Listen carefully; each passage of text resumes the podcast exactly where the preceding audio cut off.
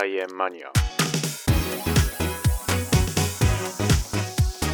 こんにちはレンです。菜園マニアはあらゆる分野のゲストを招きサイエンスの話題を中心にディープでマニアの話を届けるポッドキャストです。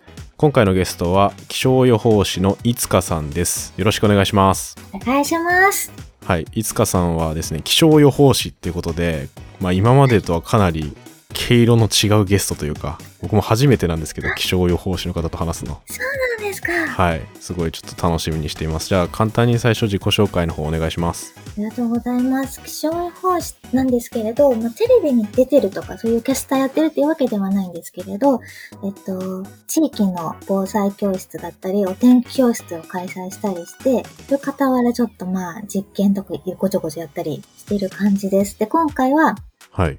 防災の話を時期的にしたいなって思ってきました。はい。ありがとうございます。確かに気象予報士っていうと、あの、すごい お天気の毎朝紹介してるお姉さんとかを想像するかもしれないですね。もしかすると。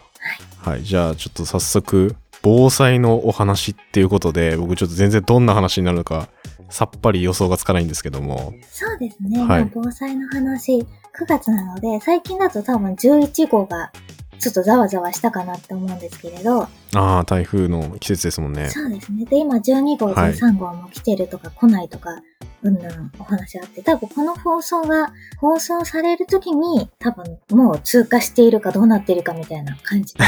そうですね。これちょっと先になっちゃうかもしれないですけど。はい。はい。そうですね。防災のし、まず警報の種類、情報の取得で、まあ、よく言われてる〇〇台風並みとか、そういうキーワードうんうんうん。とは一体な、どういう意味かみたいな、そういう話の順番でお話ししていきたいと思います。はい。お願いします。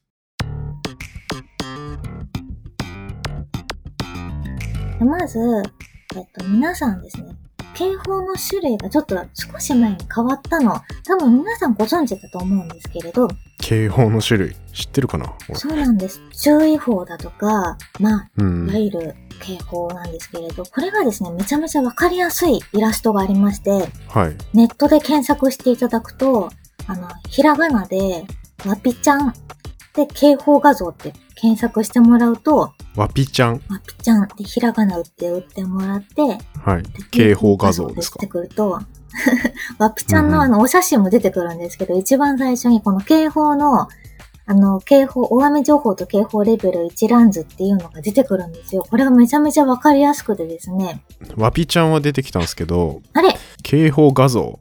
えっとですね 警戒レベル12345って書いてあるやつです。あー、出てきました。画像検索の一番上に出てきますね。そうなんです。これがですね、すっごいわかりやすくまとまってまして、まあ、12345ってその、順番に危険度レベルがあるんで書いてあって、まあ一番最初に、その早期注意情報で、まあ、うんうん。ちょっと前にですね、この危険度を危険にもたらすものがそう接近しているよみたいなお話が一回入りまして、で、その後に、あ、これはい、確認しておきたいんですけど、これ警報っていうのは、雨とか土砂崩れとか、全部まとめた警報の話っていうことであ合ってます？そうですね。ただその警報の種類としても、そのはい。大雨警報として、その警戒レベル3だったり、まあ、各それが5段階あるみたいな種類が。そうです感じ。ね。なるほど。1番が一番まあ軽い警報です。ね。で、5番になるともうすぐ逃げてみたいな感じですね。5番になると、もう、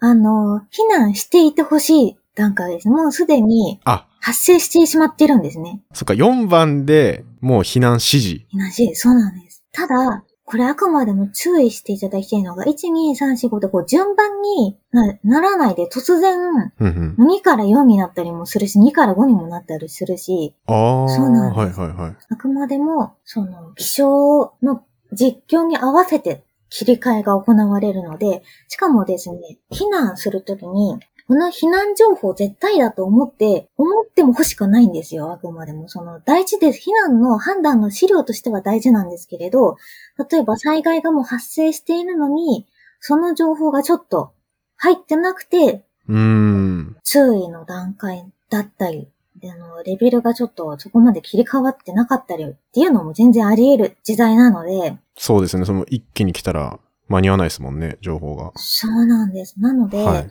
もう何をあの、注目してほしいかっていうと、最初のもう、早期注意情報の時点で、ちょっと警戒モードには入ってほしいわけなんですよね。ああ、なるほど。もう警戒の一番が出た時点で、かなり警戒した方がいいっていうことですか？そうですね。そのテレビの気象情報だったりで必ず触れるので、こういうのは。確かに結構よよくやってはいますけど、はい。うーん、どこまで気にしてるかって言われると、1番とか、そんなに注意報が2番に当たる。そうでですすねね。注意報。大雨注意報は、い洪水注意報。で、それぞれ地域ごとに出るので、まあ、あの、テレビだったり、多分最近だとスマホにはい。出てきますよね。あ、出てきますね。確かに。それも結構注意してみた方がいいってことですね。そうですね。で、これがあくまでも、その警報だったり、注意報っていうの、今、その、一番やばいのが、その最大級の警戒っていうのが、大雨特別警報っていう、特別警報が少し前に始まって、ただこれはもう本当に、なんでしょう、もう自衛隊出動レベルの。かなっていうぐらいの、もう死者が出て、どこかで出ててもおかしくないよっていうぐらいのレベルなので、その時にはすでにもうみんな避難しててほしいっていうレベルうんなんですね。うんうん。でそれが新たに少し前にこうできまして、この1から5とはまた別枠っていうことですね。あ、あの、5、5のことです、5のことです。あ、5がその特別警報か。そうです、そうです。なるほど、なるほど。これが最近できたと。そうなんです。ただ、やはり情報型じゃないですか。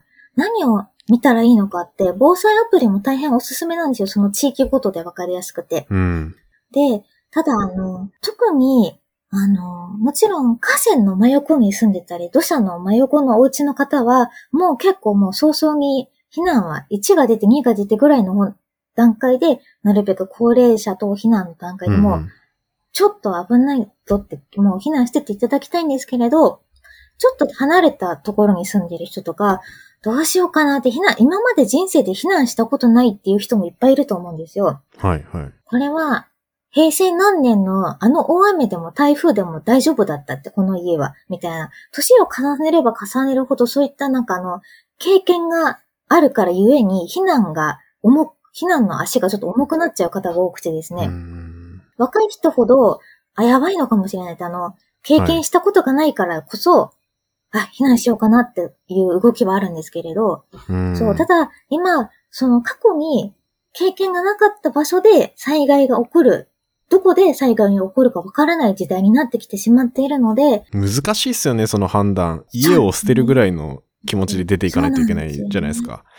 なかなかその判断、パッとはできないよなっていうのはちょっと思いますけどね。で、あと、避難って思わずに、うんあと、難しいんですけれど、例えば、いつもは行くことがない民宿だったり、ホテルだったり、地域の、こういった機会だからこそ、ちょっと行ってみようかみたいな、はい足がちょっょっと、ちょっと積極的に進んでいけるようになったらいいのになと思うんですよ。その避難所の拡充だけじゃなくて、例えばそういったホテルだったり宿泊施設があるのならば、女性とかですね、避難女性みたいなのがあれば、少しはいいのかなとも思うんですけれど、今多分なかなかそういうのも出てないんですよね。うんうんうんはい。で、その、避難情報なんですけれど、避難するために確認してもらいたいのが、あの、ヤフーの災害マップが今すごくてですね、うん。はい。ヤフーの災害マップ。もうヤフーのホームページ開いたら、もう、その非常時にはですね、それが一番トップに来るようになってまして、あ、見たことあるかもしれないですね、でもそそのの地図。もうはい無料で誰でも見れますし、設定とかもしなくてもいいし、写真やコメントも投稿されてるので、もう自分の近隣の場所がどういった状況かって、すごくわかりやすいんですよね。なんかこのエリアが今、川もし氾濫したら危ないですよ、みたいのが一目でわかるような形で出てるってことですよね。そうです、そうです。地図上にポチポチやって吹き出しで今こうなってるとか、河川がこうなってたとか、はい。それがすごいわかりやすくてですね。で、やっぱりこれできれば、この投稿も積極的にしてもらってたら、すごい災害時に参考にできるツールとしてすごい優秀だなって、今、注目しています。これ写真はもうユーザーの人が登録して投稿してるんですよね。僕もなんか見たことはあるんですけど、これどうやって投稿してんだろうっていうのはあんま知らなくて。あ、確かこれ多分ツイッターともなんか連携していたような気がします。確かです。あ、ツイッターとも連携してるんですか、はいすごいな。すごいわかりやすくていいなって思ったのと、あとは、まあ、多分これは皆さん見てると思うんですけれど、レーダーですね。雨雲レーダー。雨雲がどれくらい強い雨がどれくらいの範囲で降っていて、で、特にあの気象庁のレーダーじゃなくて、気象庁のナウキャストっていうのは、その雨雲がこう、どっちに移動するかっていうのまで、1時間過ぎまで予測してるんですよ。で、よくあの、気象予報士の方は、キキクルっていうのをおすすめしてまして、その河川の危険度を地図上で一目で把握することができるよっていうのもそれに出てくるんですね。地図で。へえ。ちょっとやばいかなっていうのが薄い水色で、結構ちょっと、ちょっとやばいよっていうのが黄色で、結構やばいよっていうのが赤色みたいな感じで段階踏んでて。で、もう一目で。ああ、ちゃんとわかりやすくなってるっていうことですね。そうなんです。まあ、確かになんかテレビの天気予報でいきなり雲のあの画像とかわーって出されて、一応説明はしてくれるじゃないですか、気象予報士の人。だけどなんか素人が見ると、これよくわからんな、みたいなことが結構テレビだと多いかなと思ってて。はい。今アプリだとだから色分けされて結構わかりやすくなってるんですね。そうですね。で、比較的いつも同じのを見ることによってだんだん見慣れてくるというか、分かってくるようになるとも思うので、はい。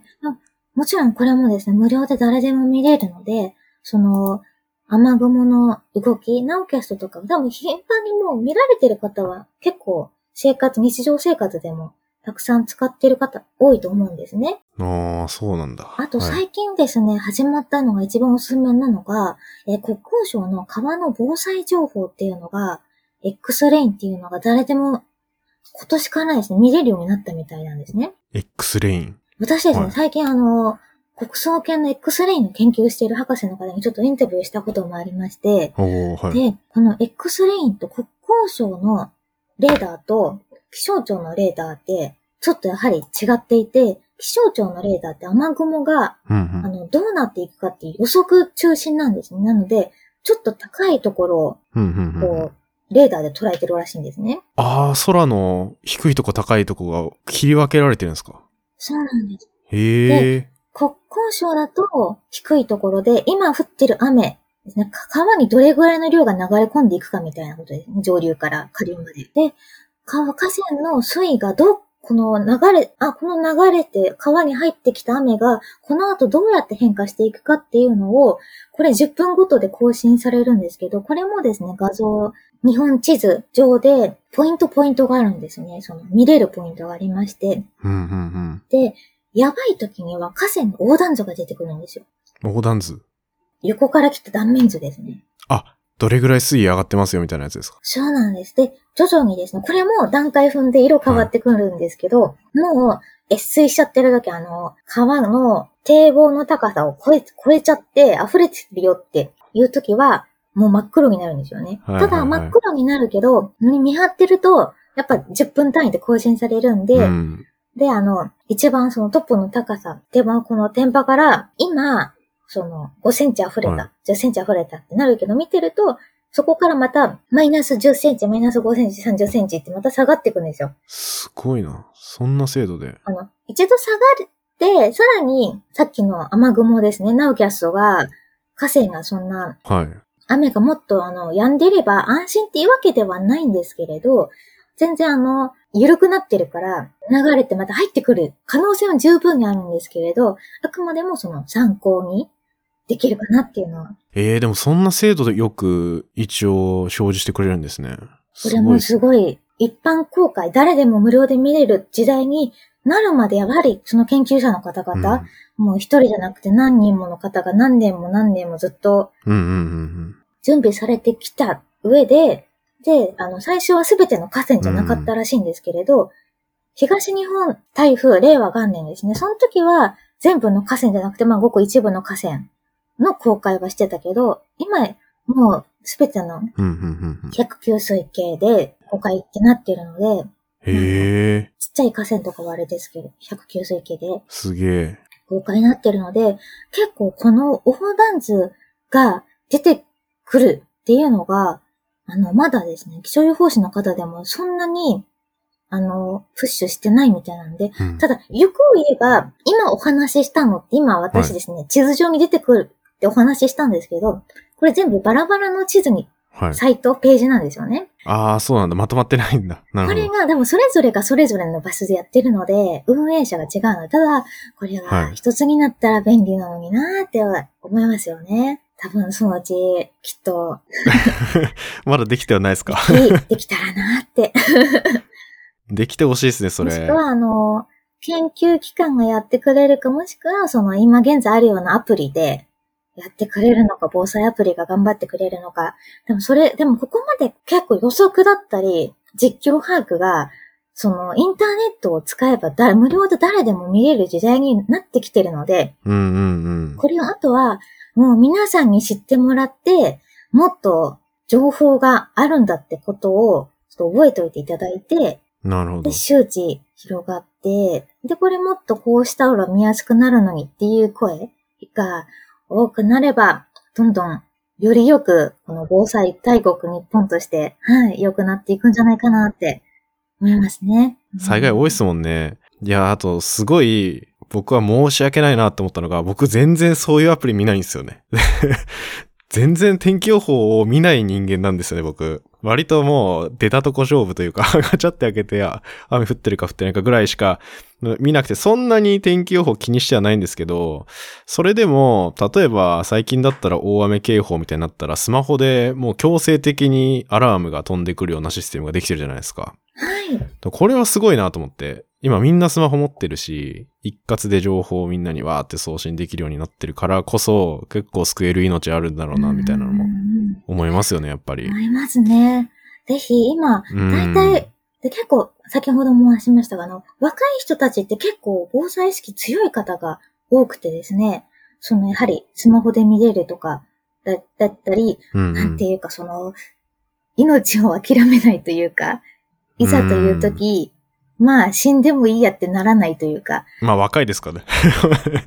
逆に言うと、はい。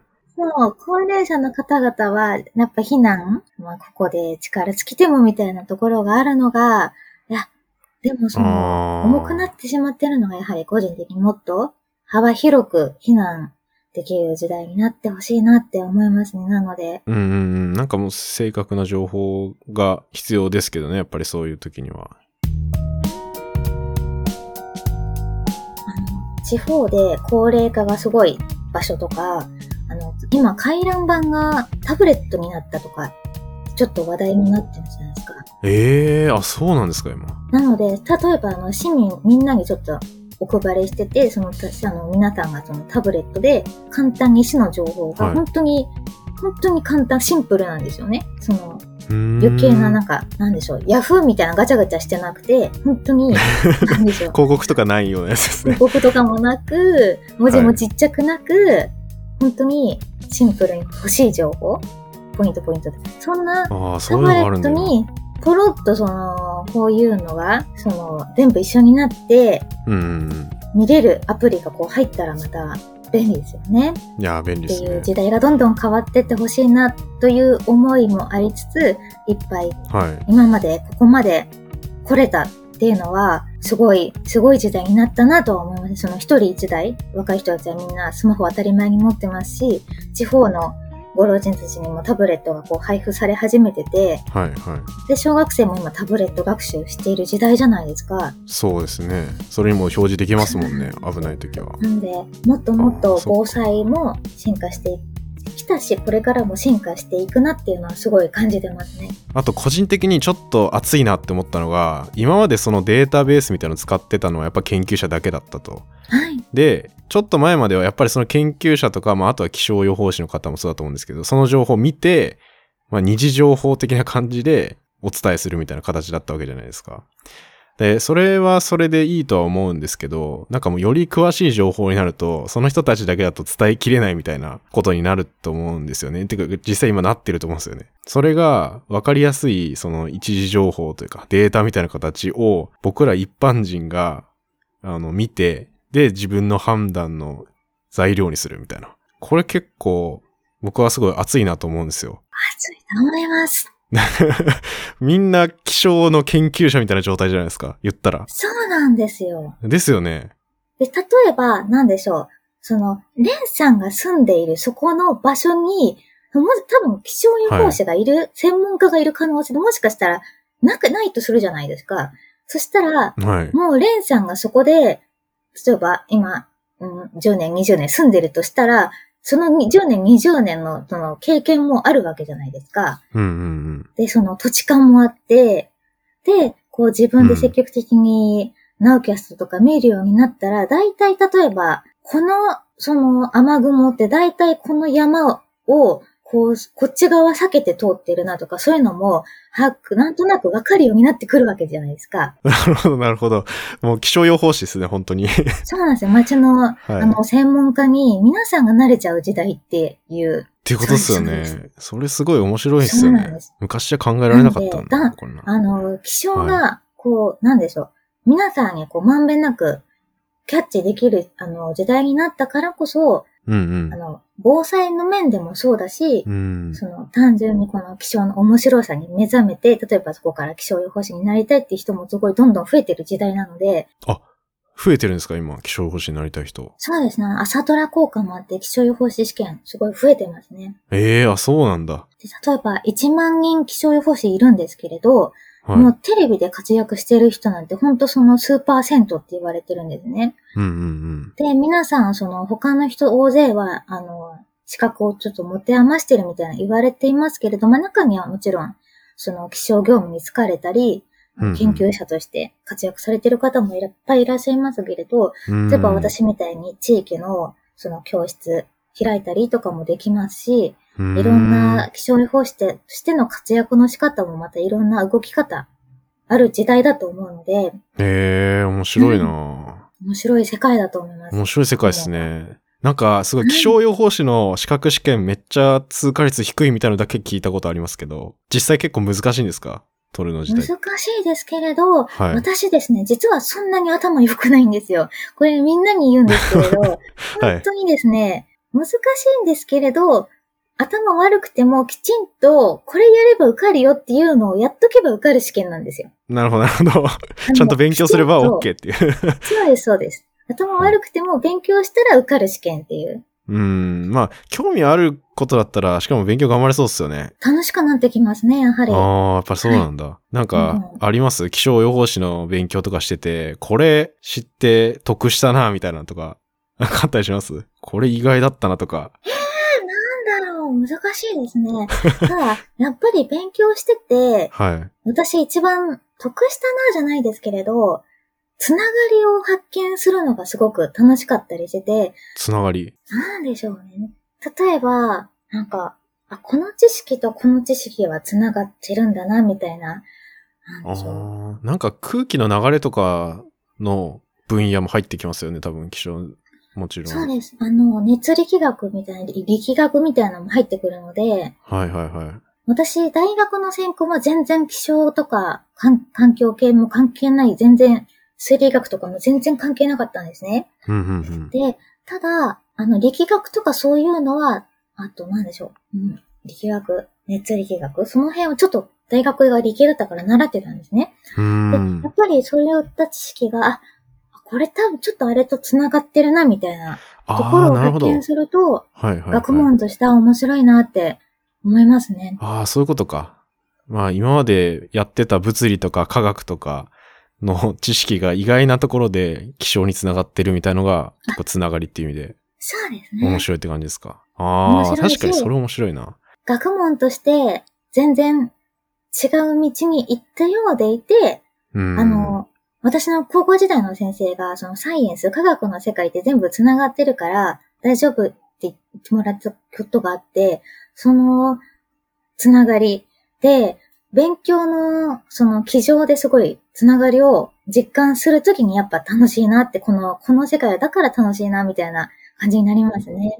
まあ学校にいるときってどうしてもやっぱこの授業みたいな感じになっちゃうからなかなか見えてこないですけどね。やっぱ社会に出れば出るほどその辺が見えてくるというか。であと、地地理的なことも結構日本ってこはい。う長いじゃないですか。はい。なので、その地理的な地図的な話とかも、うああ、なんん。か、なるほどなーって思いながら結構何回もやったりしましたね。なんか、本当に教科書で習うレベルでも、例えば海の温度が上がったり下がったりするだけで、こんなに天気変わるのみたいなのも、本当かよみたいな のあったりとか、すっごい遠い海のエルニーニョ現象とかでしたっけ？なんかそういう海の温度変わったら、めちゃくちゃ遠いのに日本まで影響しますとか、結構、あ、それもそれで地球繋がってるなみたいな感じが、すごい面白いなって思うことがありましたね。それって結構その、うん。狭い世界のようでいて、結構グローバルな、その気候としても見てもグローバルで、うん。すごい世界、結局のその、なんでこう、雨が降るのかみたいな、台風が来るのかみたいなことを考え出すともうはい。地球が丸くて、みたいな、太陽がそこにあって、みたいな、はいはい結構、世界幅広いなって思ったりもしますね。うん。なんか、海も、海の流れもなんか、全部繋がってるって言うじゃないですか、やっぱ。海洋大循環みたいな。ありますよね。で、なんか一回潜ったら、なんか次表面に出てくるの何千年先だみたいな海流とかうんあったりしても、そういうのも面白いなって思いますよね。なんか、水の流れでありますよね。なんか化石水っていうのとかもありますよね。ああ、ありますよね。そういうの。すっごい水のずっと、深海にあったやつとか。はい。うん面。白い。今、9月にちょっと話題になった11号が、すごいのが日本に来るんじゃないかみたいな形で話題になってまして、で、実際ちょっと、まあ、そこそこすごかったわけなんですけれど、その時に伊勢湾台風並みって、気象キャスターの方が言ってて、はい。多分伊勢湾台風並みとか何々台風並みって結構ですね、キーワードを気象キャスターの方が言うときに、うん。まあ、過去によっぽど大きな甚大な災害をもたらした台風のことなんですけれど、うんうん。ちなみに伊勢湾台風っていうのが、死者行方不明者が5000人以上の、今、日本における台風の災害史上最悪の台風あの災害だったわけなんですね。うーん。何年前ぐらいですか？もう、1960だから、?60 年前ぐらい。はいはい。60年は、そうですね。で、これがですね、そういった、これぐらい大きいのが来るよっていう、すごい、これは本当に大きかったんですよね。で、ただ、その丸々台風並みって言われても、多分、そんなに怖いのって思って、でも通過したら、あれ全然被害なかったじゃんっていうことあるじゃないですか。ありますね。で今11号もそうだったんですけど、例えば、令和元年東日本台風も、これは実際ひに東日本各地でもう甚大な被害をもたらしたんですけれど、その時に気象庁が、うんその何々台風って言ったんですけど、それが、あの、これもまあ、60年ぐらい前の神奈川台風に匹敵するって言ったんですよ、その時は。神奈川。これはですね、あの、先ほどのはい伊。勢湾台風ほど被害もなく、あの、知名度もあんまりないと思うんですけど、ただやっぱり、な、なんとか台風って名前を付けられた台風ってよっぽどの被害をもたらした台風でして、ここの神奈川台風っていうのも、やっぱり1000人以上の死者行方不明者を出したんです、当時昔は。で、すごく甚大な被害をもたらして、その台風と同じぐらいのが来るよって気象庁が呼びかけたんですね。はいはいはい。その時呼びかけたのが気象庁で、もう、はいあの、記者会見も開いてたんですけれど、その時ただ、神奈川で多くの雨降ったんですけれど、実際、令和元年どうだったかっていうと、人的被害もゼロで、あ、ゼロ。うん。堤防も決壊もゼロだったんですよ。まあ、浸水は、あの、1300ぐらいしたんですけれど、うーん。以前は死者も行方不明者も1000人近くで、で、5000個、ろ6000、7000個くらい浸水したんですね。家もほとんど。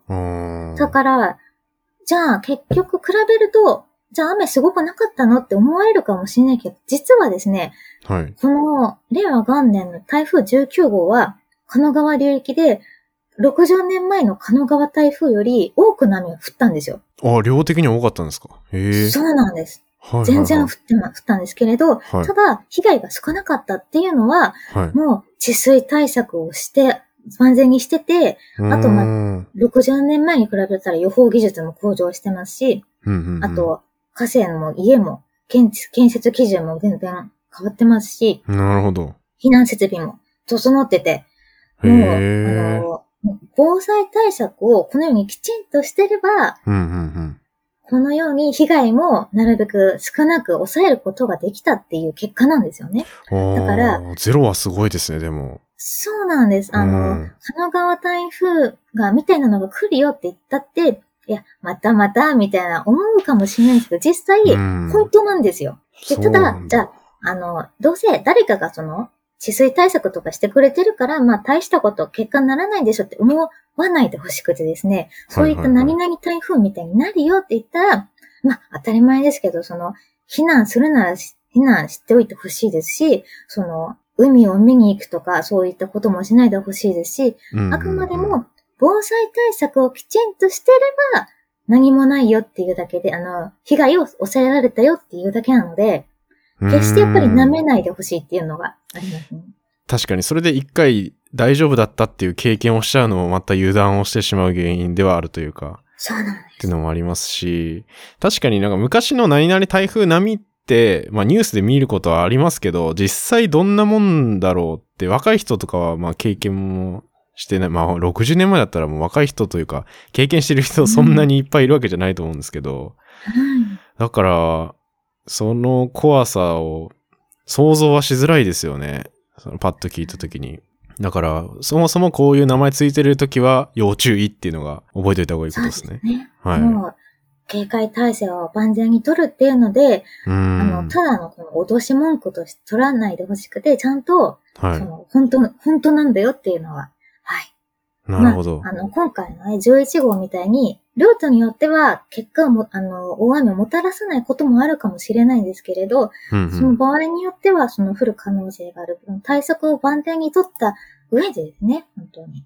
うん。うーん。もうななるほどな。結果が全てですからね。はい。僕もちょっと気をつけようって思いましたね。やっぱりなかなか、さっき 天気予報全然見ない人って言いましたけど、やっぱそこの情報をちゃんと得ておくのは大事だなってちょっと改めて思いましたね。あと、はいお。すすめなのが、気象、あの、テレビ見ないとか、はい。あの、アプリの天気予報も別にそんなに見ないって人、デスクワークも、あと、内勤も多いと思いますし、あんまり天気関係ないっていう生活スタイルの人も増えてると思うんですね。そうですね。在宅ワーク増えてますので、ただ、一つ何を覚えておいてほしいかというと、キーワードが、もう気象庁の記者会見っていうのが一番ややばいんだなって思って、気象庁の人が何を言うかだけちょっと押さえておいてほしいなって思いますね。でやってるのは見ますね、でも確かに。はい、あの、はいやばい時は、その、気象庁が、あの、命を守る、なんか身を守るようにみたいな話があったら、うんうん。もう、あーってちょっと、気に留めといてほしいなって思いますね。確かに。少なくとも自分の地域は、そういう警報のエリアに入ってるかどうかとか、確認しといた方がいいってことですね。はい。見るようにします。はい、ぜひ、はい防災マップも今、各市町村作っているので、はいそれももちろんですね、万全ではないとは思うんですけれど、本当に参考になると思うので、例えばまあ、これから家を買う人とかですね、はいはいはい。そういったのも参考にして、あと、国土地理院のホームページとかでも、過去に災害があったとか、ちょっといろいろ見れるようになっているので、うーん。まあ結構最近だと、まあ雨も、雨とか台風もそうですけど、やっぱ地震の心配は多いじゃないですか。まあ、かなり高い確率で30年以内に起きるっても言われてますけど、そういうのも防災マップみたいなやつありますもんね。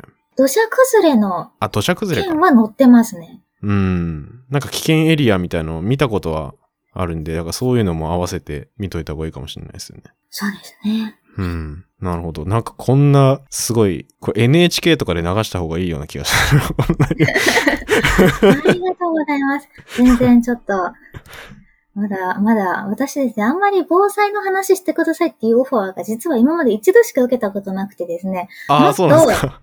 そうなんです。防災の話もしていきたいなって思っていたところだったので、うん。いや、でもなんかすごい大事だと思いますよ、こういう話。聞いて改めて気をつけようって思いますし。ちょっと意識を強く持ってほしいなって思うのと、あとうん無料で見れる情報っていうのは積極的にちょっと見にキャッチしに行ってもらいたいなって思います。うん。僕もちょっと天気のデータ見てみるかぐらいのテンションでアプリぐらい見てみようかなって思いましたね。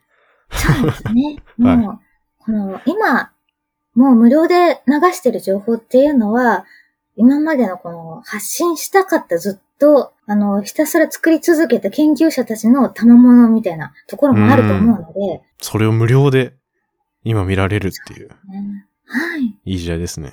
そうです。ちょっと私の活動紹介、気象予報士としてこういったですね、はい。あの、地域のだったり、大学だったり、小学校だったり、大学で簡単に授業をしたり、あと、今ですね、その、私もポッドキャストをで実は地味にやってまして、あの、最悪っていう、ああ、存じてますよ。はい。それいます。多分ですね、この、この放送聞いてくださる皆さん多分初めて知ると思うんですけれど、後出し情報みたいな。はい。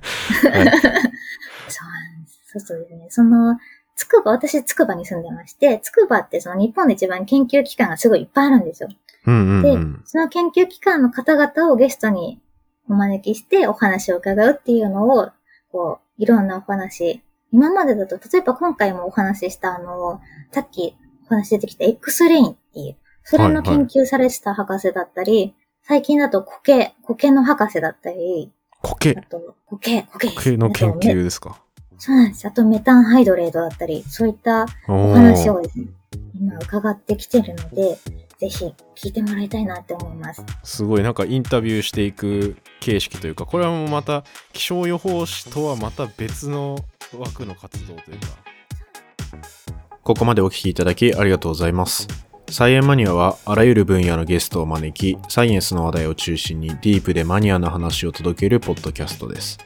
番組に関する情報は Twitter を中心に発信しています感想はハッシュタグ菜園マニアでまたポッドキャストのレビューもよろしくお願いします。次回もまたお楽しみに。